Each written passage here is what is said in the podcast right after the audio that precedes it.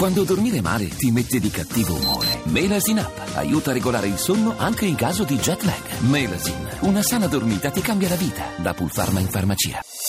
Voci del mattino. Restiamo in America Latina, ci spostiamo in Brasile e do il buongiorno a Omero Chai, inviato del quotidiano La Repubblica. Buongiorno. Buongiorno. Buongiorno. La notizia è attesa, eh, stando alle indicazioni della vigilia, ma forse persino clamorosa nelle proporzioni del, dell'esito del voto, è eh, il fatto che la, la, Camera dei Deputati in Brasile abbia dato il via libera alla prosecuzione eh, della, del procedimento di impeachment a carico di Gilma Rousseff. In verità, eh, già a un certo punto dello scrutinio il, il partito della Presidente aveva ammesso la, la sconfitta, diciamo. Sì, proprio? Sì, sì, sì, sì, eh, ti sentiamo. No, no, sì, il, sì, sì, nel senso che eh, il problema era, il, la, la, questione era se si arrivava o no al, al quorum, non era una, una questione, non era, un, era, il quorum dei due terzi e, eh, e si è capito che, che ci sarebbe arrivati un po' prima della, della, fine del voto, quindi a quel punto il eh, capogruppo del, del, del partito del PT, del partito di Dilma Rousseff, ha messo la sconfitta prima della, prima della fine del voto. In realtà è un cammino ancora lungo quello del procedimento di impeachment.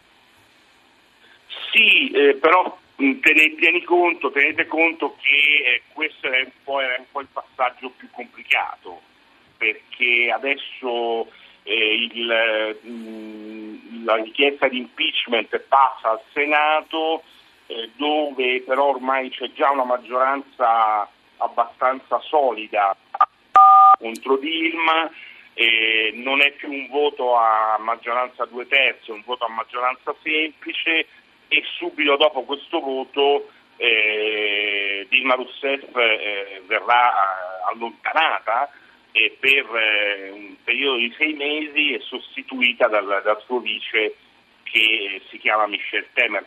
E questo dovrebbe appunto avvenire nei, nei prossimi giorni. Poi, poi il, il, il, processo è lungo perché poi dovrebbe finire dopo sei mesi con un altro, ehm, con un nuovo voto.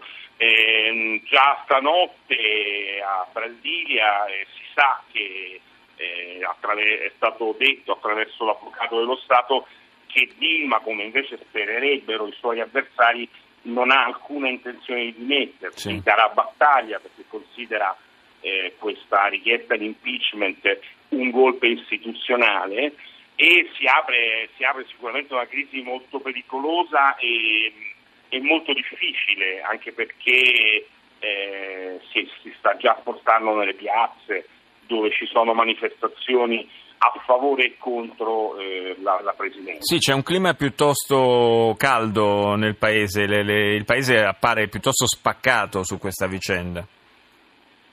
Sì, sì, sì, sì, è, è così, è, è, assolutamente così, anche se appunto c'è sicuramente eh, una maggioranza eh, diciamo, del Paese in questo momento a favore dell'impeachment e, e, mm, però la, la, minoranza è molto consistente.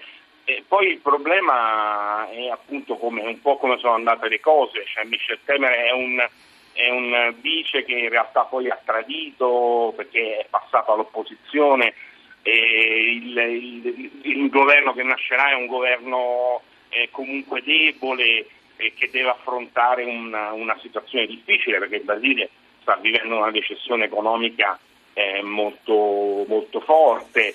Eh, quindi, quindi, sì, insomma, si apre, si apre una, una, fase abbastanza difficile nel paese, almeno questa è un po' la sensazione in questo momento. Grazie all'inviato del quotidiano La Repubblica in Brasile, Omero Chai, per essere stato nostro ospite.